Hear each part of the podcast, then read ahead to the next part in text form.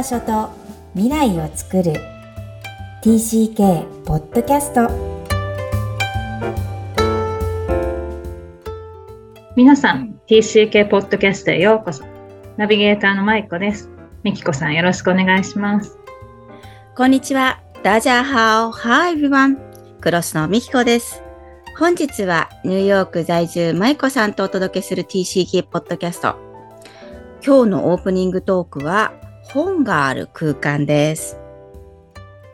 はい。えっ、ー、と、私、先月、えっ、ー、と、日本にちょっと一時帰国で帰ってたんですけど、はい。で、日本に帰るときって、ちょっと事前にこう、いっぱいこう、日本の本を買って、実家に大体送っとくんですね。で、それを山のように持って帰るのが多いんですけど、うん、でも、今回は、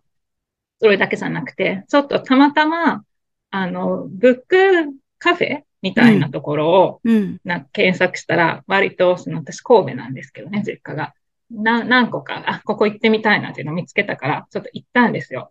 そしたら、その中の一個が、まあ、すごい良くて、その空間が。うん。で、本当にこう、壁が、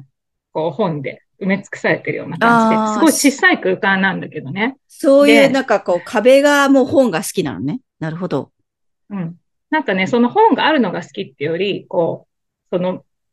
新たな本との出会いがそこですごいあるっていうか、その、まあ、本屋さんももちろん楽しいんだけど、いろいろね、セレクションがあって、またより、こう、なんかもうちょっとパーソナルな空間っていうか、そのオーナーがセレクションしてる本じゃないですか。まあ、なんかその思考とかも、なんか見える感じがするし、ね、読みたい本がなんかすっごいたくさんあったんですよ、そこで。で、そこを買うこともできるんですね、その古本で。ななんかその定価の半額で、うん、あの、気に入ったのは購入もできるっていう感じのところで、うん、なんかね、なんかそれがすごい楽しくて、うん、で、今回、なんか、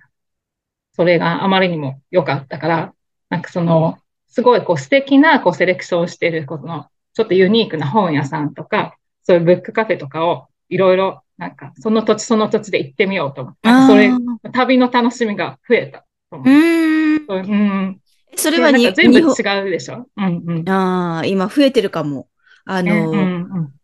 これ、まあ、固有名詞出すけど、角川が作った、うん、去年、一昨年作ったその、あの、美術館？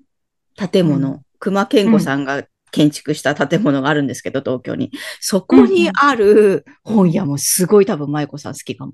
ああ、うん。なんかね、自分のにハマるともうなんかこれも読みたい、あれも読みたいってなるよね、多分ね。と、とんでもなく出れない。多分一日でも足りないぐらいの広さに、いろんなセレクションごとが、セレクションごとが本屋っぽくないっていうか、は変わったセレクションの仕方を、あの、してて、うん、でもオーナーもいいですよね。そういうカフェをしながら、そう自分が好きそうなものを置いてる人たちもすごい楽しいよね。確かに確かに。うん、そうそう。あ、で、なんでそれに興味を持ったかっていうと、飛行機で、帰る飛行機の中で、Kindle Unlimited に入ってたから、なんか読むもんないかなって見てたら、あの、1万円選書っていうのがあってね、1万円での本を選書してくれるサービスをやってる本屋さんが、まあ、北海道にあって、そこのオーナーさんが書いた本があって、それがすごい面白かったのね。で、だからそのなんか一人の、そう、その人の感性でその本を選んでくれるっていうなんかすごいいいなと思って、なんかそういうことを考えてたから、ブックカフェとかを探したんだ。なるほど、なるほど。ちゃんとつながってるのね。旅の道中から考えてること。うん、えー、じゃあ、ね、じゃあまた移動。英語の本、うん、どうぞ英語の本は？いや、英語の本でもね、なんかそういうふうに感性でパッてくるぐらい、もうちょっと英語のレベルが上がったらね、外国の本屋もより楽しめるのってあるけど、まだそこまで読み込めないもん、小説とか。うん、ああ。そうそう。うん。ね、そこまで、そういう、そっちの方面に貪欲になっちゃうとね、疲れるからね。そうそう。まあ、まあ、ぼちぼち頑張ってください。はい、頑張ります。はい。はいでは、えっ、ー、と、今日のメインテーマに入りたいと思います。今日のテーマは、TCK 家族の絆、休暇に帰る家を作るです。はい。TCK のライフスタイルは絶えず変化していきます。今日も、えっ、ー、と147回から続いている TCK 家族の絆シリーズの一つになります。休暇における過ごし方の注意事項がメインテーマになりそうですね。はい。ちょうどいいタイミングですね。舞子さんも休暇で日本に来られていたので、はい、えー、この番組はサードカルチャーキッズという参考図書を使用して放送しています。本日は結構具体的な文章が、えー、書かれているところがあるので、えー、舞子さんの朗読で一緒に聞いてみたいと思います。ではお願いします。はい。はい、サードカルチャーに暮らす家族は、状況の許す限り、休暇で母国に帰る際には同じ場所に戻るのが良い。数年ごとに引っ越しを繰り返す TCK も、同じ不妊地でずっと暮らしている TCK も、パスポート国に一つでも家だと思える場所があることが大切である。毎回同じ家に帰ることが無理でも、家族ぐるみでその近辺に滞在して、TCK が同じ学校や同じ教会に通い、同じ友人に会えるようにした方が良い。別の土地に住む友人や親戚宅に身を寄せる場合でも、ある程度の期間滞在することによって人間関係の基盤を築き、それが次の休暇の際にまたつながるようにしたい。はい、ありがとうございます。これ結構具体的なフレーズが多いのでご紹介したいなと思いました。はい、えー、これ、状況の許す限り同じ場所に戻るのが良いと、えー、はっきり明記して、まあ、状況の許す限りっていうには、こう、ちょっとね、引っ込めて書いてはいるんですが、同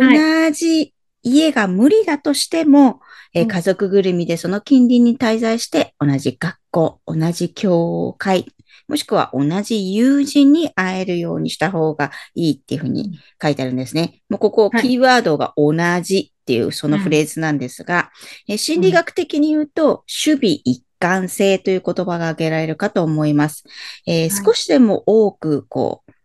ずっとこう一貫している状態を作りたいという提言なんですよね。はい、えー、この箇所、舞子さんお聞きになって、お子さんたちとこう日本を連れて滞在したり、うん、まあいろいろ移動されていると思うんですが、うん。うん、何かやっていらっしゃること、まあ、家っていうものを作るっていう感覚について教えてください。あはい。私の場合は、なんか特に意識してはやってなかったんですけど、うん、でもまあ、たまたまあの夫のね、実家と私の実家、まあ一緒の神戸なので、うんうん、まあもう帰るときはもういつも神戸に帰るっていうのはもう決まってるんですよ。うん、で、子供たちも、あの、祖父母やいとこに会うのすごい楽しみにしてるし、うん、なんかそういう意味では、まあ、やりやすいですよね。こっちの実家、あっちの実家とかいうことも考えなくていいし、日本に帰るっていう、イコール、神戸に帰るっていうことなので、うん、うん、まあ、その意識せずとも、まあ、その状況が、まあ、結果的に作れてたっていうことなのかなと思っていて、うん、うん、かつ、結構、あの、実家に、まあ、いるときって、まあ、両親に甘えてるっていうのもあるんですけど、まあ、それぞれのね、実家をいつも半分ずつというぐらいにして、あと、まあ、今回はちょっといろいろ予定があったから、私が子供連れて別のとこに行ったりとかもしたんですけど、でまあ、そういう予定がなければ、半々ずつ、うん、あの、滞在し、かつ結構、なんかほったらかしっていうか、まあ、いとこもすごい近くに住んでたりとか、うん、するから、両方で、うん、一緒に遊べるたり、まあ、両親にどっか連れてってもらって、私は別行動とか、夫は別行動とか、結構そういう感じで、ほったらかしにできるぐらいなので、うん、逆になんか子供にとっても、なんか忙しいじゃないですか、TCK ってね、その普段やれ、英語に、ね、現地校に、補修校にってあるから、なんか逆にこう日本に行ってる時ってなんかそういうのからもう全部逃れて、もう日本のお菓子は食べ放題、なんか遊び放題、宿題もないしみたいな、そうそう、そういうこう、うん、こう、すごいこう、羽目を外す、ある意味期間っていうふうに私は捉えて、うん。うんもうほったらかしてるって感じですね。まあ、そう自分が連れて、うん、ちょっといろいろ行く時以外はもう結構ほったらかしてる。それはいいですね、これね。あの、親と子供がパスポートの国で別行動ができたりほったらかされるってすごいいいことなので、うん、うん、あの、いつも一パスポートの国なのに一緒にいなきゃいけないみたいな。だって住んでる、その、時間と空間が少なすぎるから、連れ回さらなきゃいけない。例えば東京で言えば、どうやって地下鉄乗るかわかんない。一番難しいから、そういうのも含めて、ほったらかされるっていうのはすごいいいですね。まあなんでかっていうと、ね、そうそう元気なうちはって感じですけどね。うん、子供にとっては意外と親に連れ回されて、あの、疲れるっていうことがよく言われるので、あの、親は嬉しくていろんな友人に出会っちゃうけども、でも自分の友人ではないし、TCK にとっては。うん。それを別空間で自分がここに滞在できるっていうのがあるっていうのはいいですね。まあ、たまたまっておっしゃったけども、あの、舞子さんの話の中に帰るっていうのが自然と神戸なんですよ。聞いてると。うん。だから親の中で、その、帰る場所が神戸で当たり前になってるんだけど、私の親は関西出身だったので、うん、私が育った名古屋を帰るとは言わないんですよね。なんていうのかな、こうちょっとずれるの。名古屋はこう生活する場所だったんですよ、親にとっては。だからのせいもあるんだけど、私はなぜか名古屋にずっと育ったのに、こう名古屋が家って思ってなかったんですよね、ホームって。ああ、でもそれはうちの子もそうです。だから育ったのは東京、ずっと東京。でもだから東京には帰ってないし、うん、まあまあ友達いなかったわけじゃないけど、もう帰るのは神戸であって東京じゃないんですよね、彼らには。うん。なんか逆ですよね、だから。逆か。うん、そう、でもそうそうそうそう。だから、えー、っと、神戸を彼らのホームにはしてるかもしれないよね。もちろん大きくなってからじゃないけど、彼らがどう思うかはわからないけど。も。でもなんか親がそのどこかに帰るって、それが一致しないかもしれないけど、これ、この本でずっと書かれているから。でも間違いなくこう、うん、なんだろうな。親が帰る場所があるっていうのはすごい大きなウェイトを占めるなって最近思うんですよね。うん。なので、モデルケース、ロール、そう、ロールモデルになってるっていうのかな？うん。例えば TCK にとってはそうやって神戸じゃないかもしれないけど、あ、うん、そういう感覚をホームって言うんだ、みたいな。ああ、なるほどね。親がなんかどういうふうに感じてるかっていうのを子供も感じ取ってるってことそうそうそうそう、で。そのロールモデルがないと余計 TCK は辛いというか、こう転々とするから、いつもどこがホームかわかんないで探しま、求めるんだけども、何か一つ親が、こういうのがあるっていうのを、何かしらこう、いつもこう見せてくれるっていうのは大事な経験なのかな。なるほどね。すごい思いました。なんでそう思うんだろう。たまたま私もこの年末に、えー名古屋の高校の同窓会に出たんですけど、ええ、そこで本当にこうタ、タイムスリップをして、クラスメイトの女の子二人、三、人で話してただけなのに自分は高校生に戻って、すごい普通にこう、なんだろう、役職を関係せず、うん、たまたまその二人が、あの、お医者さんだったんですよ、女の子なんだけど。うん。で、私一人お医者さんじゃないんだけど、はい。その空間が、あ、なんとかさん先生なんですねってこう、大人になっちゃうとなるのに、うん、なんとかちゃんとなんとかちゃんなんですよ、別に。それって当たり前だけども、同創生だから。うん、で、あ、こんななんか30年もね、40年も、あ、30年かな？超えて、ああ、なんかホームだなってやっと名古屋を思えて、本当に嬉しかったんですね。別にずっとこのポッドキャストでも多分帰りたいとかニューヨークって言ってたのに、ああ、また一つなんかこう時間を経って、ホームが増えていくのかもしれないなって。普通の移動してない人もそうなのかどうかわからないんですけど、なんか TCK はそうなっていくのかなっていう、ちょっと私がの事例だけども、すごい思ったので、うん、今回紹介したいなと思ったんです。うん、ただ、そのずっとこう、守備一貫性は私はなかったんですけど、なんかこう、時間を過ぎると自分でそれを作ろうとするのかなっていう、どこかに守備一貫性を求めようとしていくからこそ、結果的に、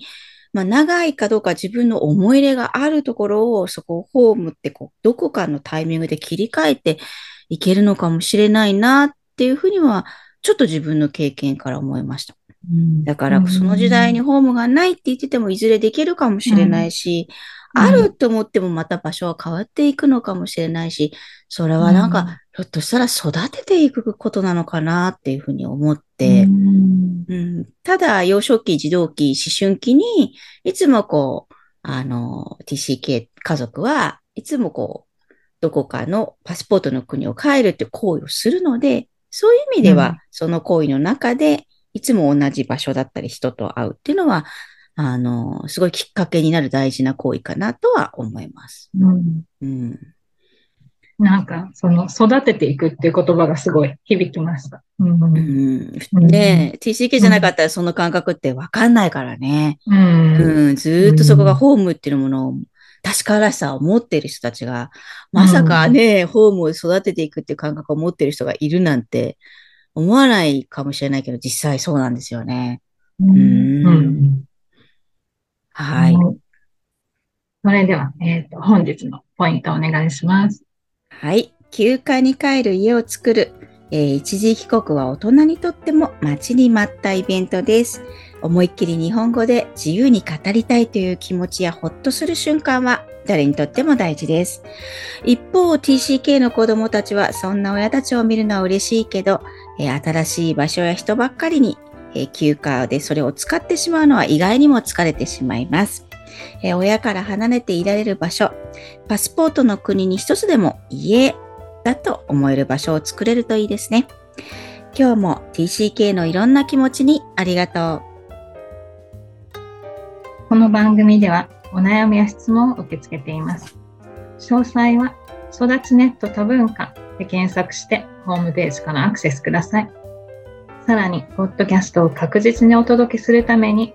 購読ボタンを押して登録をお願いします。みきこさん、ありがとうございました。ありがとうございました。バイバイ。